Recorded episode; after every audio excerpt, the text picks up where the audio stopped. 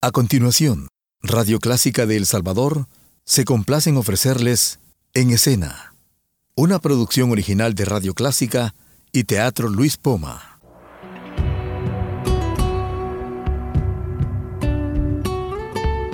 Siempre con usted, Radio Clásica 103.3.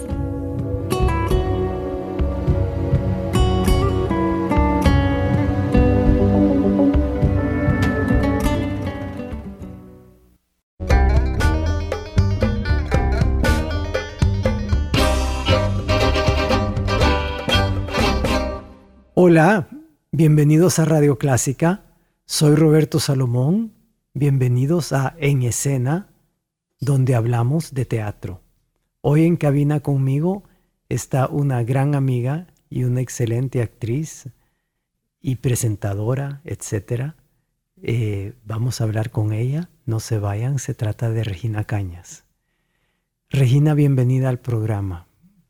Gracias, Roby. Súper emocionada de regresar a esta radio y sobre todo de regresar a las tablas del Poma. Sí, porque próximamente, no decimos fechas nunca en este programa, ¿verdad? Pero próximamente, en unos días, estamos por estrenar un nuevo espectáculo que se llama La más sola y la más fuerte. Y es un espectáculo en que intervienen como actrices Nara Salomón y Regina Cañas y de eso vamos a hablar. Regina, ¿cómo, cómo abordas este nuevo trabajo? Con mucho entusiasmo yo le agradezco a usted primero eh, que me haya incluido, primero como actriz en la temporada. Cuando hablamos la primera vez, eh, me propuso hacer Baby Boom y, yo recuerdo que a pesar de que amo mucho esa obra y, y sabía yo que usted iba a estar muy ocupado este, este año, me atreví a decirle, hagamos otra. Y por eso estoy muy agradecida también, porque este es un nuevo espectáculo y son dos monólogos. Yo amo el monólogo y además unos textos maravillosos con los que se ha hecho eh, toda una, una historia, una, se han hilvanado historias de mujeres. Siento yo que este espectáculo le va a llegar al corazón a muchas personas no piensen que van a llegar a llorar, porque sí se van a reír. Y es que los seres humanos de repente tenemos un humorcito, sobre todo los salvadoreños, de que nos reímos a veces de las cosas que son un poco crueles. Y el primer espectáculo, La más sola, eh, que está basado sobre La mujer sola de Darío Foy y de Franca Rame, ¿verdad? Ese, ese espectáculo creo yo que es, la gente se va a reír, pero al final es como un knockout. Sí, porque esa era la especialidad de ellos, ¿verdad? Hacer comedia de dramas humanos. O sea, aquí estamos hablando del drama de una mujer que vive en su casa, pero no creo que vamos a contar lo que le sucede, ¿verdad? No, no lo vamos a contar. es una de las sorpresas de la obra, pero está hecho en tono de comedia porque ella está muy feliz y no se da cuenta de lo que le sucede. No se da cuenta de su tragedia. Es como que está feliz nadando en agua hirviendo. como los sapos. Así que muy emocionada. Y sí, un gran reto. Realmente eh, eh, preparar un monólogo es muy diferente que tener participación como, como uno de otros actores en escena pero en la segunda obra sí hay una participación muy fuerte porque estás en escena con Nara Salomón y es una obra que se llama La más fuerte, es de August Strindberg, que es un dramaturgo sueco del siglo XIX, que es el, el, padre de la, uno de los padres de la dramaturgia moderna, o sea, creo que la dramaturgia nunca ha sido la misma desde que Ibsen y Strindberg escribieron sus obras a mediados del siglo XIX.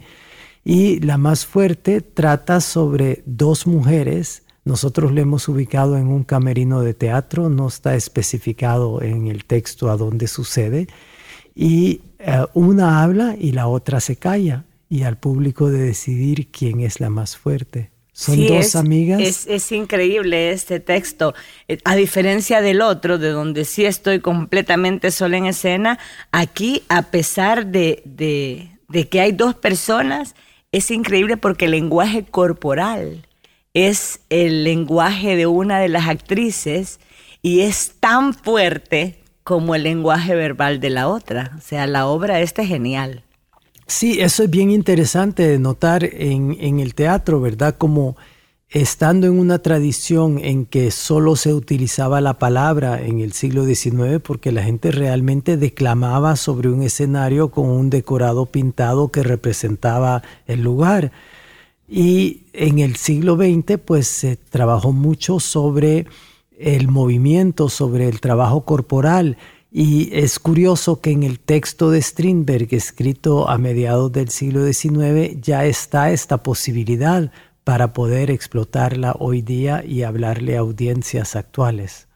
Yo espero realmente que la gente nos acompañe. Creo que es importante eh, ir al teatro. Primero que nada, tenemos ahora la dicha que ya, ya podemos escoger. Sí, porque hay cinco teatros en la zona metropolitana. Y yo lo puse en mis redes sociales y dice, dije, ¿cuántas veces he oído que me dice, ay, me encanta el teatro? Y cuando le digo, ¿cuál fue la última obra que vio? Eh, fue hace 10 años.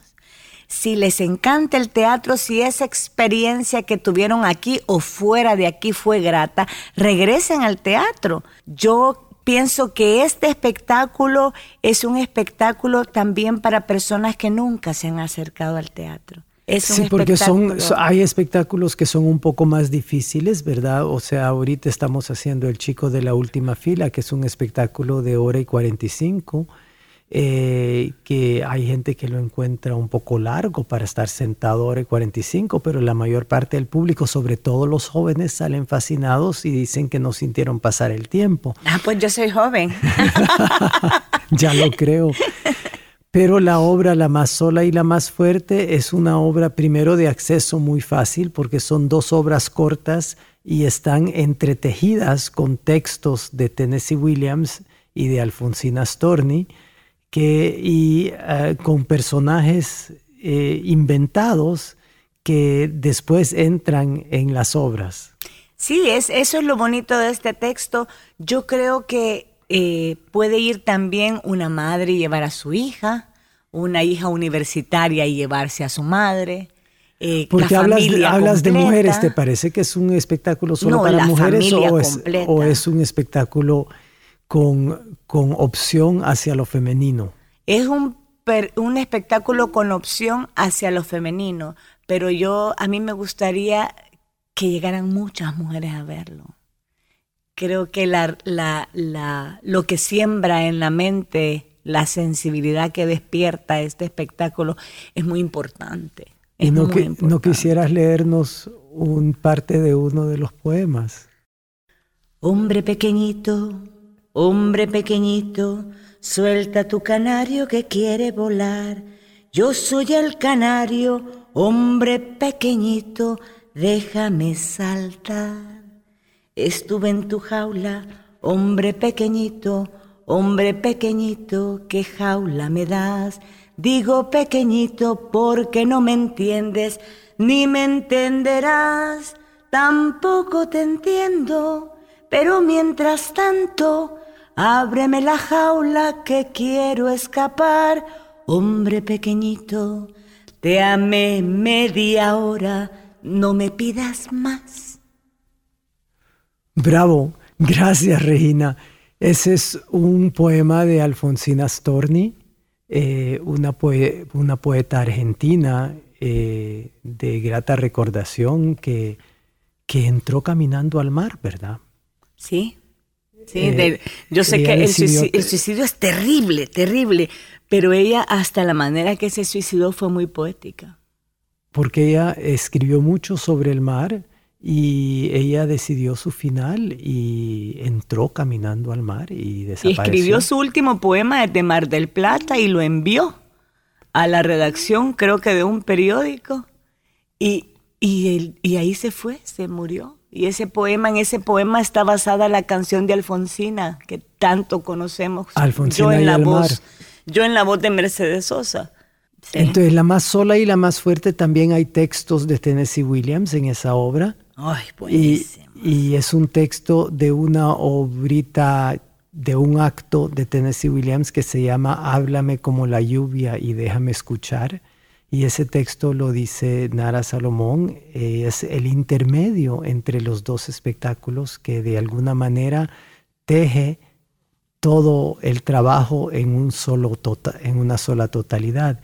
Y el texto empieza con quiero irme de aquí, quiero irme.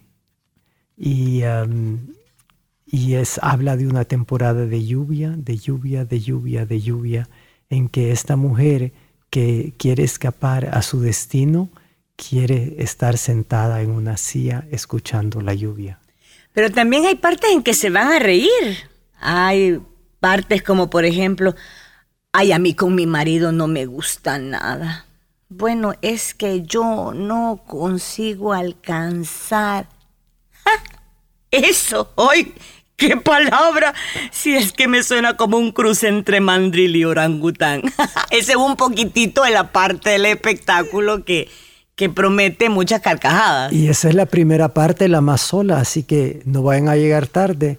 La más, la más sola y la más fuerte en cartelera en el Teatro Luis Poma próximamente.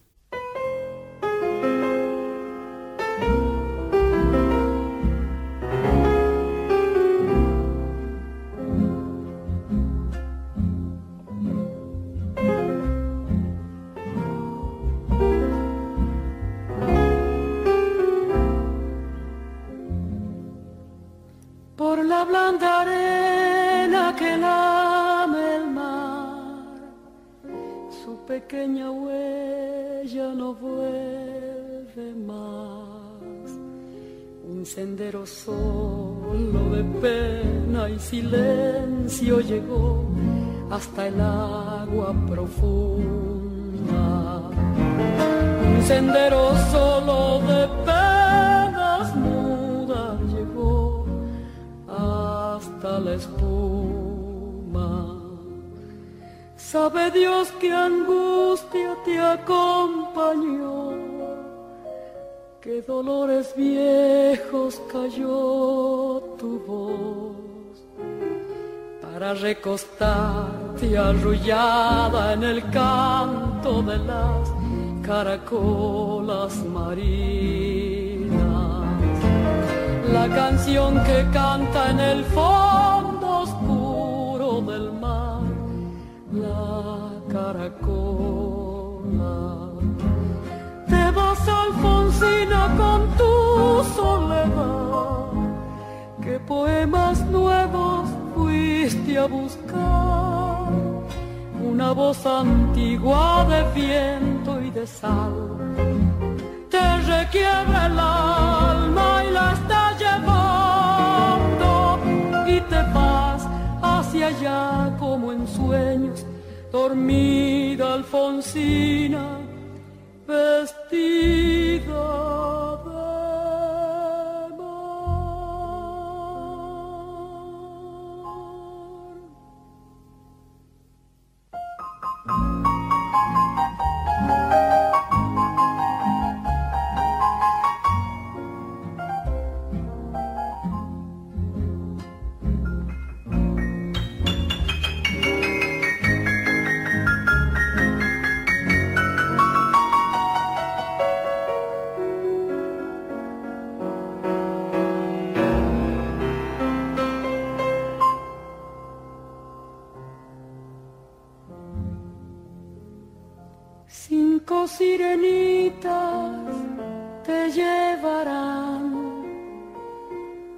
caminos de algas y de coral y fosforescentes caballos marinos harán una ronda a tu lado. Y los habitantes del agua van a jugar pronto a tu lado Bájame la lámpara un poco más, déjame que duerma nodriza en paz. Y si llama a él, no le digas que estoy, dile que Alfonsina no vuelve. Y si llama a él, no le digas nunca que estoy,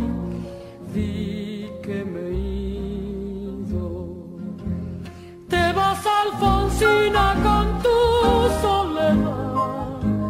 ¿Qué poemas nuevos fuiste a buscar? Una voz antigua de viento y de sal te requiebra el alma y la está llevando y te vas hacia allá como en sueños, dormida Alfonsina, vestida de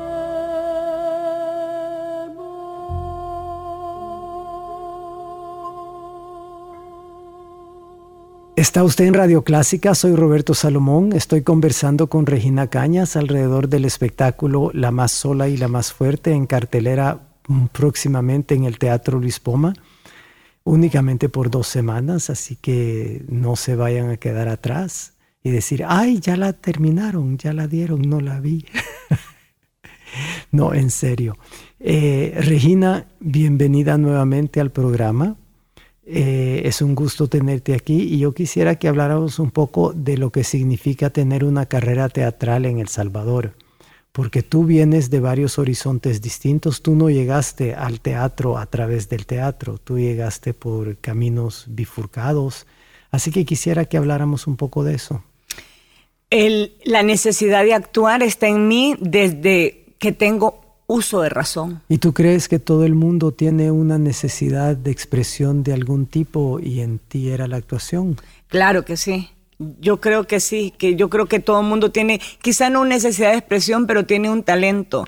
Y muchas veces el error quizá de los padres es en tratar que los hijos tengan el talento eh, o la, la, afición que ellos tuvieron y que se vio truncada. Y ahí es donde viene el fracaso de muchos, el padre que quiso ser futbolista y que por eso lleva al niño a pelotear todos los días y el niño a lo mejor quiere ser bailarín de ballet. Eh, o la niña que, que la mamá quiere que cante y la niña lo que quiere es hacer otra cosa. En mi caso, yo fui bastante libre, libre de escoger. Eso se lo agradezco mucho a mis padres. Mi papá tenía Lo que pasa es que ya tenían tres hijas mayores. Ya estaban aburridos de ser papás. Sí, o sea, ellos ya fueron abuelos. Ellos ya fueron abuelos. Y, qué bonito fuera que uno pudiera... O sea, que tú tienes sobrinos que son mayores que tú. Menores dos años. Mi sobrina mayor es dos años menor. Mi hermana tenía 20 años cuando yo nací. Entonces mis papás no fueron tan rigurosos en muchas cosas. Sí, eran disciplinados, pero pero ya pienso yo que estaban cansados. Entonces, como yo no tenía con quién jugar, yo inventaba sola, inventaba con la ropa que habían dejado mis hermanas casadas en la casa, y lo más fácil para mí era disfrazarme y actuar para mí misma en el espejo. Y así fue como, como siempre me involucré desde kinder en, en, en los actos, eh, primaria, bachillerato. Hasta que te dijeron un día que de payaso no ibas a hacer carrera. Ah, por supuesto. Esa historia es maravillosa. Porque ver la payasa de la clase, pues, o sea, a mí se me iba el día haciendo chistes. Y un día me dijo eso la profesora. Regina Caña, deje de estar payaseando, que de payasa no se va a ganar la vida. Y le dije un día que la vi, me la gané. En fin, eh, teatro, yo Pero después te fuiste a una carrera de periodista, ¿verdad? Sí, de periodista y después me fui como conductora de un programa infantil. Pero antes de eso... O sea, eso es tía Bubu. Sí, el teatro llegó a mí de pura casualidad y yo ya lo he contado, que de repente me llamaron y me dijeron que se había enfermado la actriz y que como yo cantaba en el colegio que si me animaba. Y simplemente me subieron a un escenario, el director fue don René Alfonso Lacayo y esa fue mi primera obra de teatro. Y luego por haber hecho esa obra de teatro que era el ministro Sascandil, unos meses después me llaman del teatro Hamlet, que también se le enfermó el artista. Juro que no tuve nada que ver. y, entonces también me mm, mm, seguí. O sea, yo no pensé después de haber hecho la primera obra de teatro que esto se iba a convertir en una carrera. No pensé. Después vino la segunda, después vino la tercera, que fue eh, esta obra de, de Carlos Vélez, La misma sangre, que de repente estábamos en un festival en Nueva York y en México, yo no entendía cómo, cómo había llegado ahí. O sea, yo no había tenido una clase de teatro en mi vida, nunca jamás, sino que estaba aprendiendo teatro en el teatro.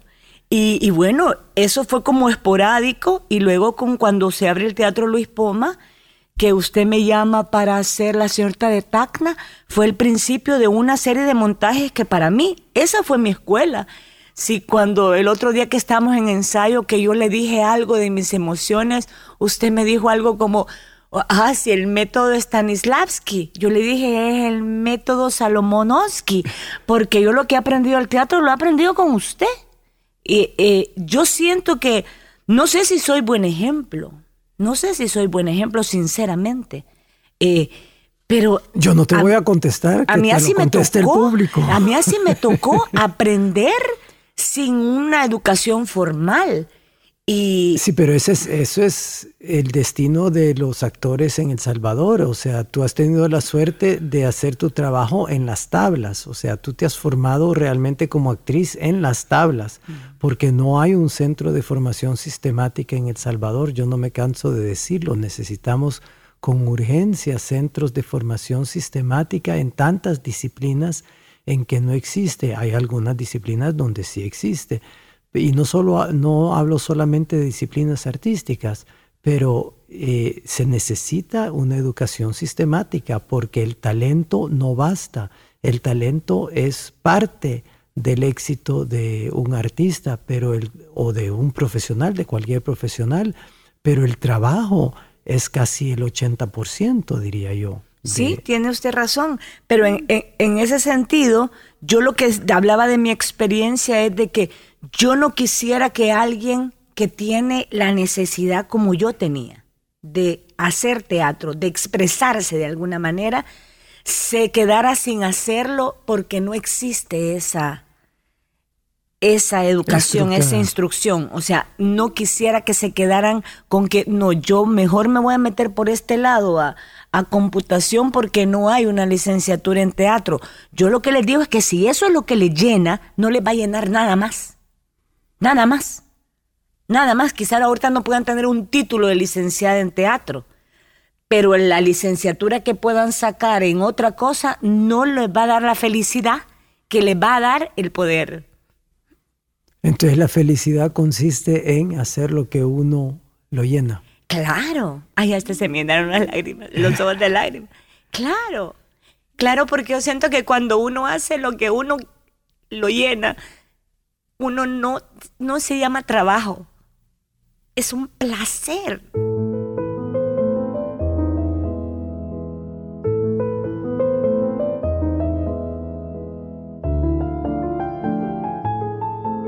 Regina Cañas, tú estuviste fuera de circulación durante más de dos años, casi tres años. Sí, casi tres años. En que desapareciste totalmente del panorama. O sea, hiciste mucha falta. Gracias. Eso te quiero decir. Pero, ¿qué, qué hiciste? Bueno, eh, ya todo el mundo conoce mi historia, pues yo cometí un error. Ahorita estoy pagando por mi error y realmente se ha convertido como una bendición también eso. Estoy fuera de los medios eh, masivos, pero no estoy fuera de lo que me gusta hacer. Eh, ahorita estoy de profesora de, arte de niños en una escuela rural y, no tiene usted idea cómo lo disfruto. Ese personaje de tía Bubu que estos niños no tienen idea quién soy. O sea, estos niños tienen 6, 7, 8, 9 años, mis alumnos. Para ellos yo soy la señor Bubu. Así me dicen, señor Bubu. Como le dicen señor Betty a la otra profesora, señor María Luisa, yo soy la señor Bubu. Pero en el momento en que estoy dando yo la clase de inglés, estamos bailando como que yo estuviera en el show de televisión. Pero no tiene nada que ver con tu personaje. Nada o sea, claro, en tu personaje te quedan, te, quedan movimientos a ti de adentro, pero, pero no vas, no vas de ti a bubo. Eso, ese tiempo ya está terminado. Ese tiempo ya terminó. Pero cuando les estoy dando clases de inglés, yo llevo mi computadora, llevo un parlante y estamos todos, la vaca se dice cow, y todos cow, la vaca se dice cow, cow. Y yo en ese momento me acuerdo cuando estaba brincando en televisión con un público. Pero estos son niños de una escuela rural que están ahí aprendiendo inglés. Y todo lo hacemos así, lo hacemos con música, lo hacemos con canciones. También yo siempre he tenido bastante afición por la pintura. De hecho, estuve tres veces en mi vida en clases de pintura. Lamentablemente la dejé porque como siempre he sido un poco rebelde, yo quería entrarle a los colores y al abstracto y me ponían a dibujar con carboncillo, ollas y peroles y me desesperé un poco. Entonces cuando detecté que hay niños en la escuela que les gusta la pintura y lo detecté cuando les pregunté qué quieren ser cuando sean grandes. Y uno me dice pintor. Entonces para mí fue surrealista encontrar en medio de, la escuela un niño que quería ser pintor. Y cuando le pregunté, ¿te, gusta, ¿te gustan los cuadros? Y me dice, sí, me gusta dibujar. Entonces me fui jalando los niños que yo les veía esa sensibilidad y armé una clase de pintura. Pero como yo no soy pintora, lo que hago es que me apoyo en las redes sociales. De repente veo tutoriales de perspectiva, empezamos, nos vamos afuera, los coloco, les tomo una foto en el que uno está con la boca abierta comiéndose al que está 20 metros atrás. Entonces les explico que esa es la perspectiva, que lo pueden hacer en papel, vamos y lo hacemos, les llevo materiales, cuando ya tienen una constante de estar tantas clases, les llevo un pequeño canvas y, y trabajamos con acrílicos. Y uno de estos pequeñitos Incluso ha vendido un par de sus cuadritos a los turistas de la playa donde está la escuela. Y me encanta porque me dice de repente, hice eh, un cuadro con la técnica de pouring que usted nos enseñó. Entonces me encanta eso. O sea que esta lección de humildad, lejos de los proyectores y de los uh, platos de televisión, ha sido muy enriquecedora uh, para ti. Sí, sí, yo no tenía mucho contacto con la gente directamente, porque aunque yo llegaba a todos los pueblos, porque quien me conoce sabe que yo no paré de trabajar ni un día. Yo iba a todas las fiestas patronales a encaremarme en los escenarios, pero la gente estaba lejos, no podía platicar con los niños. No podía ver un niño triste y preguntarle qué te pasó y que me contara que se le murió su abuelita y platicar un poco de la muerte. O ver una niña triste y que me contara que está sufriendo porque se le fue el novio eh, mojado a Estados Unidos o ver una, una niña preocupada porque la abuelita está enferma. O sea, esa, esa plática la tengo ahora con estos chiquitos. Estos chiquitos que me cuentan hasta sus pesadillas, que llegan y me dicen, ayer soñé una cosa y ese, eso me fascina. pues estamos hablando de ir de lo general a lo particular, ¿verdad? Y precisamente lo que hacemos en teatro, ¿no? Hablamos de cosas generales, pero lo hacemos de manera muy particular, metiéndonos totalmente dentro del personaje. Sí, dentro de las clases de inglés incluso eh, detecté que hay niños en tercer grado que no leen nada. Y cuando les pregunto a los profesores me dicen, lo que pasa es que a veces no han ido a prepa, ni a kinder, ni a primero, y vienen a segundo directamente, y los profesores hacen lo que pueden. Entonces armé un un grupo de lectura. O sea, pasan de grado entonces. Sí, hay un, no, se puede aplazar hasta tercero. Entonces van pasando. Entonces armé un grupo de, de, lectura, de escritura y lectura. Y esa es otra cosa, la satisfacción de ver cuando un niño reconoce las letras. Yo no soy profesora, pero de alguna manera intuitiva, eh, se los hago como un juego. Les digo, empieza siempre con la M. Entonces, la M, qué rica es la M, mmm, de manzana. Qué rica es la M, mmm, melocotón. Con M se escribe mora y mandarina. Con M se escribe mango y marañón.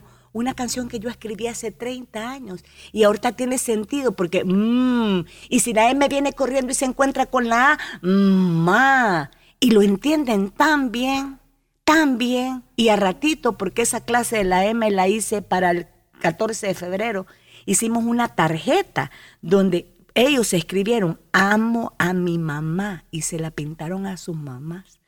Entonces, para mí eso realmente, Robbie, es una maravilla.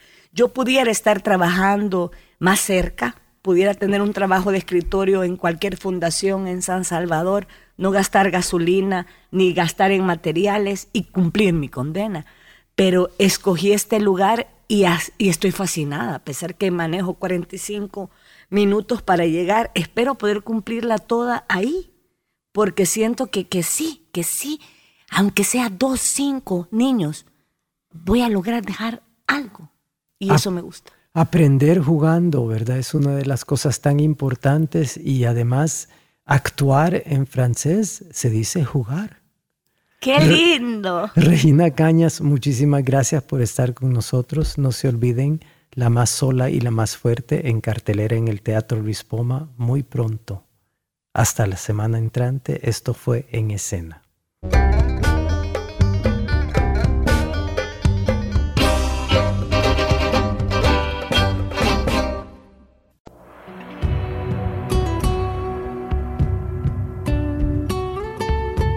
Siempre con usted, Radio Clásica 103.3.